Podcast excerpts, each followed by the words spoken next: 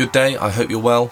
Welcome to another episode of the Rabbit Society podcast. I'm currently recording this at 26 minutes past 11 in the morning, and I'm not to lie, I've had about 20 attempts at doing this intro, and I can't leave the house until I've done it, so we're just to have to put up with whatever noises come out of my mouth at this point. Anyway, on to more important things. This week we are joined by the great Nick Smith. For those of you that don't know, Nick Smith is a contemporary artist who's most notably known for the pixelated works he creates. Uh, he makes these by hand placing these colour chips. Uh, now, obviously, there's a lot more to his work than that, but that's something that we discuss in this episode. Give him a Google search because his artwork really is fantastic to look at. Now, if you want to support this conversation, you can do so by heading over to therabbitsociety.com forward slash podcast, where you can shop a range of brands like Nike or End or Size. Uh, once you click that link and buy something, we get a little percentage kicked back to us uh, to keep this thing going, which would be great. Now, if you want to support Nick, which I also highly recommend you do, um, then you can go check out his upcoming show, Pioneers, which is set to open on the 22nd of October, exactly a week from today, over at Rhodes Contemporary Art Gallery. So, the, the first question I had uh, was obviously, this is going to be listened to rather than watched. So, for those who are listening, uh, how would you describe the kind of aesthetic of your work or the kind of works that you create? So my work is collaged work uh, on paper, which entails sticking lots of little bits of paper that are tessellated in a mosaic down onto a larger sheet. Um, it's a, a process um, that I've been now doing for about five or six years, and I've become quite well known for it. And there's two aspects. Uh, for my work is uh, the collaging of color blocks, which from a distance, your brain glues together this pixelized image and it kind of crystallizes into something quite recognizable. Uh, and close up, it's pretty abstract because it's, uh, you know, it's a pixelized image. But the second aspect of it is um, there's a text narrative uh, that's threaded throughout my work and each individual color block has got a word written underneath it. And that word can either be a word that describes the, uh, the, the color above it, which is a process that I call Psycolourgy, or it can be a a single word that you read through left to right. So there's a narrative sewn into the artwork. That's great. That's a, a very detailed description, and and it's required because I've never really seen art like that. Has that been a theme before? Has, has anyone kind of explored this, or were you first the first to do so? Um, well, there's definitely been other artists that have done uh, pixelized artworks. Um, Invader is probably the best known one, um, doing uh, mosaics, actual physical mosaics outside and in the street art realm. But mm. to have the text narrative as well, I believe I'm the only person that's uh, mm. done that, and I'm, I'm quite. Um, I'm happy that I kind of own that technique because it is difficult to find something mm. in art that is unique. Uh, there's many, many painters out there. There's many mm. people that do collage, but the the the platform I've created for myself, being able to combine text narrative and an image together, I think is quite unique. And it, it gives mm. me a vehicle to say a lot of different things. I think it's it's interesting as well. The I guess the subjects that you choose to kind of collage as well. They're often, I guess, there's there's almost like a meaning and a thought behind that. Obviously, there has to be, but they're always instantly recognizable, even though there's only maybe a handful of colors on the actual uh, you know sheet. Yeah, uh, it excites me to um, reduce down the amount of visual information required for somebody to understand what an image is. Um, one of the first experiments I did was uh, with Mona Lisa, and you know, the most recognizable painting in the world. How much information do you require to know what it mm. is? And I ended up um, doing a reduction of uh, color chips. So the first one maybe had 500, the second one had 300, and then all the way down to about 12. And you could still understand it because you knew what the colours are. You, the form had been lost, but the pattern of colours you understood. And then the final one was just one single colour block, which was all the colours averaged. And um, I'm, I'm not sure you could get it from that, but it was kind of sludgy, oh, wow. browny, greeny kind of colour. Mm. So, what what got you interested in the reduction of information? Was it the first style of art that you kind of I don't know if style is the right word, but that you got into, or was it kind of a journey to get to this kind of output? It was definitely a journey. Um, I used to be uh, an interior designer, and I spent eleven years doing that. And a big element of interior design is uh, artworks to go into spaces and also color referencing. Um, mm. So I used Pantone swatches uh, to reference colors, and they came in a book, and the book was quite expensive. So you would tear out these little swatches, and you didn't really want to throw them away. And on my desk in the design studio, I had a, a, little bowl, and it was full of the, all these color swatches. And I'd be on, you know, like a conference call, uh, fiddling around with them on the desk, just sort of arranging them into different tessellations.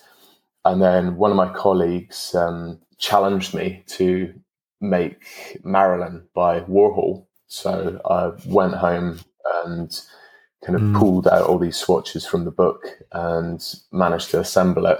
And it, it was very crude. Uh, and I got a, t- a frame from Habitat, which was two glass sheets and kind of sandwiched all the color swatches in. And um, that must have been around about 2010, I think. And there was a the at, at the time wow. um, there was a forum. Well, I think it's still there. It's called the Urban Art Forum because um, I was interested in screen printing and collecting prints and things. I posted a picture of the artwork that I'd mm. created on that, and then I was approached by um, a collective of artists that were having an exhibition, and it was coming up to Christmas, and it was the Kingly Court just off Carnaby Street, and they invited me to put that work along with two others um, that I'd done into the exhibition, and uh, we turned up for the preview and saw that all three of them had been sold already. Uh, so oh, that was an incredible awesome. boost. I think they were. Um, they weren't that expensive at the time. They were about three hundred pounds each. Um, so those ones disappeared off into people's collections, and then I, I just kind of parked the idea for. Um, I, I, was still, you know, a full time interior designer, and I was approached then, I think about a year or so later, by um, a guy called Ryan Callanan, who goes under the name of RYCA, and he invited me to make he was going to publish a print of the Marilyn that I'd done. So I did that with him, and um, again they they sold, and this was the first time I'd ever published a print, and sort of put that project to bed. Thought, oh yeah, that's quite cool, and then um, became an interior designer again, and then it was. Uh, I think it was a couple of years later, I joined Print Club in London, which is a screen printing club. And um, n- not with the idea of selling anything, just uh, enjoying screen printing because I was collecting prints at this time and just wanted to have a go at doing it mm. myself. And obviously, I was um, still specifying other artworks to go into interiors and, and, thought, you know, I could give it a go making some of my own art to put into these interiors. And uh, went ahead, experimented, and I used to drive over late at night um, because the idea with Print Club at the time was you buy um, a kind of a subscription to use their screen printing beds and exposure units and all that stuff, and you get. Unlimited time. I think if you go after eleven o'clock at night, but otherwise mm. you, hmm. you, they give you kind of specific mm. slots, and it, it, wasn't syncing with my life. So I used to drive up to Dalston and uh, get a kebab and then go in and the place was empty, turn on the lights and um, do the printing until, I don't know, one, two o'clock in the morning and then drive back home with the works that I'd done. Uh, so at that point, um, I was just doing this for fun. And then I took some of the prints to Art Republic down in Brighton, uh, their, their actual um, gallery. I think they've changed names now. They're called Enter, but showed Lawrence uh, Alkin, who was the owner of Art Republic, and he took a punt on me. Took some of the um, these crude prints that I'd made into the gallery, and uh, they they sold. And um, I thought, well, you know, I could I could give this artist thing a go. And it was about that time I thought, right, I'm gonna go freelance with the interior design and see if I can give it a go at mm. making some art. So that was 2014, and um, I was busy kind of publishing and making art uh, with the intention of putting on a solo show. Didn't know how or where or you know how that was going to pan out, but I knew that I had to have art made to to have a show and not to be selling it. So I just um, started to make stuff, and then I was in a framers one day getting one of the pieces framed, and a lady walks in and she says, "Oh, I really like your work. I'm a kind of a curator of art. Would you be interested in having an exhibition?" And I said, yeah, of course. And at this time, the work that I was producing is pretty unrecognizable to any of the stuff that was involving Pantone or collage. I was, it, it was more brandalism uh, that I was doing, which is where you take recognizable brands and then kind of mix them around to say something else. Um, and sh- she liked it. So we teed up a date and she hired a space in London for me, and it was just going to be kind of like a weekend long show, which uh, would open on a on a Thursday and close on a Sunday. And um, so she hired the, the, space. It was just off Charlotte uh, Street, and I think it was it was about eight hundred pounds to hire the place for long weekend. So we installed all the work. I paid for all the framing. Uh, she paid for the location, and she said, "Don't bother um, inviting any of your friends because the place is going to be packed with collectors and uh, business people. And I thought, brilliant, this is great. Um, but, you know, for the opening night, you want to have some of your friends there. So I think I invited about five or six of my pals and my girlfriend, and they all turned up, but nobody else turned up. And it, it was a complete washout. You know, it hadn't been promoted. N- nobody knew that it was on. And um, uh, at the end of the weekend, I think we had sold about hundred pounds worth of stuff. So it was a total disaster. And the relationship I had with this um, uh, curator, should I say, kind of fell apart pretty quickly. And but the one amazing thing that happened out of it was um, Lawrence Alkin Gallery, which was in London, uh, not too far away, maybe I don't know, a mile away, they had walked past and seen some of the work inside, uh, specifically artworks that I'd made using Pantone chips. So they invited me to come in and uh, put some art into their winter mix show. So I went in, had a meeting with them, took a couple of pieces that hadn't sold from this uh, failure show, and left them with them. Uh, about 20 minutes later, I got a phone call after I left saying, Oh, have you got some more? Somebody just walked in and bought them.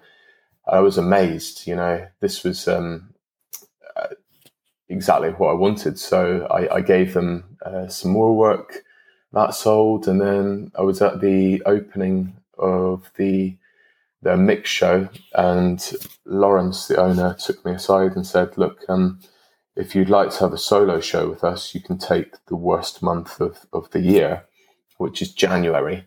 Uh, and it, it's it's a tough gig selling art in January because everybody's paying off the credit cards and you know kind of focusing on other things. So he said, "Yeah, you can have the Jan- January slot." And by this time, I think it was mid-November, and he said to pull together a show, you need twenty works. And so I just went home and worked day and night and uh, made this new body of work, titled it Psycolourgy, which is um, words color association. Uh, didn't use the Pantone chips because it was going to be too expensive to actually use them, and also I think Pantone only has about 1200 colors, which is pretty limiting. So I started printing my own, and where the little color reference was on the Pantone chip, I would put uh, a word associated with that color, which gave me huge, loads more flexibility because I had more colors. Um, I could make as many as I wanted. I didn't have to go out buying these very expensive books, um, which had limited amount of colors in them, and I could add this other kind of level of information, which was was the the words. And um, so I went away, did that, just worked intensely, accepted the deadline because I was coming from a design background and I kind of thrive off deadlines and briefs and things. And then um, the show opened, and Lawrence took me aside at the end and, and wrote a number on a bit of paper. I was just amazed, and I think we had sold twenty two thousand pounds worth of art on that opening night and off the preview, which was um, at, at the time, you know, that was pretty much a year's salary for uh, for where I started with the interior design. So I thought this is viable. That's crazy. Yeah, and it was at that moment I thought I'm going to go full time with the art. So I'm just thinking, did you have any kind of moment where you had to tell your friends and your family and your partner that you were going full time as an artist?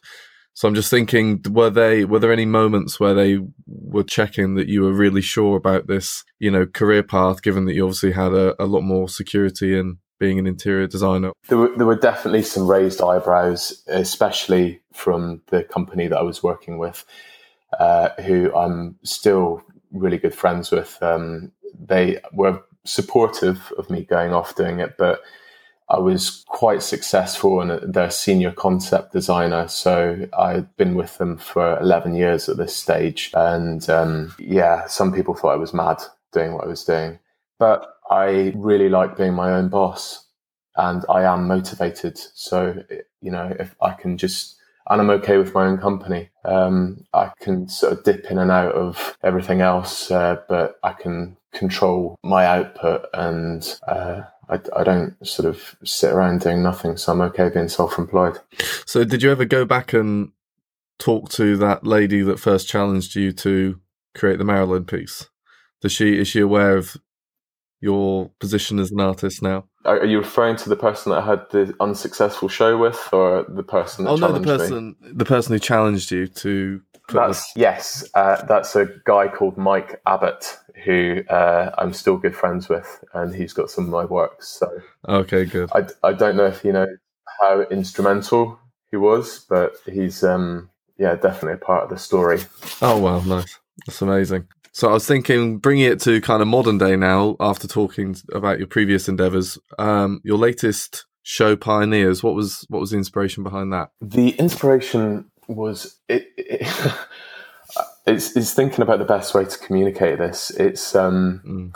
it's kind of it was Plan B, if I'm honest with you. Uh, plan A was we were going to go to America and have an exhibition in New York mm. um, this fall in October, but after the border closed um, late spring, we realised that it just wasn't viable. So we uh, changed the plan, and instead of going to America, we thought we'd bring America here.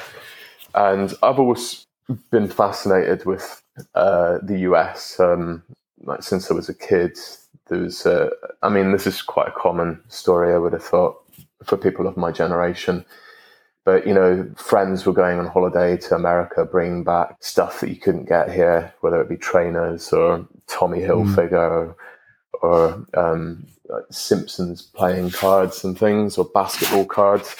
So it was it was all just a fascination to me. And then when I went over for the first time, uh, everything you know, you get off the airplane and get out into the airport, and you've got these massive burbling V8s going past you. Everything's bigger it's just slightly different. Um, so I'd always had a fascination with the place, and also um, there was just such a great body of canonized American artists and artworks, all quite kind of contemporary, um, all, all quite new. Um, th- lots of styles and techniques that are owned by these artists, which really appeals to me. With every show that I do, I like to kind of contain it within a single concept. Um, and now that probably goes back to my years as a designer.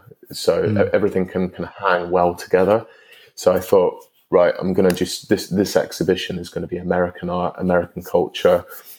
And I, unable to look outwards, which I would usually do, uh, previous exhibitions have been auction results or uh, art theft. I decided five years after my first show, uh, Psycolourgy, to use the same concept again. I was look, very much looking inwards. This is coinciding with this uh, lockdown. So I was mm. sort of just restricted to our space, the studio, and my head. So the show is inwards looking and it's got the words color association threaded through all these American artworks, 22 in total. And that's running from when? It's October, right? Yeah, it opens uh, in about a week and a half on the 22nd of October. 22nd. And it closes on the 28th of November. Awesome. Well, I would obviously recommend anyone go check that out. Um, I'm going to do my very best to get there as well. I'm currently residing in, in Oxford, so I think it'll be well worth the trip down. Thank you. Yeah, it'd be great to share the work with you.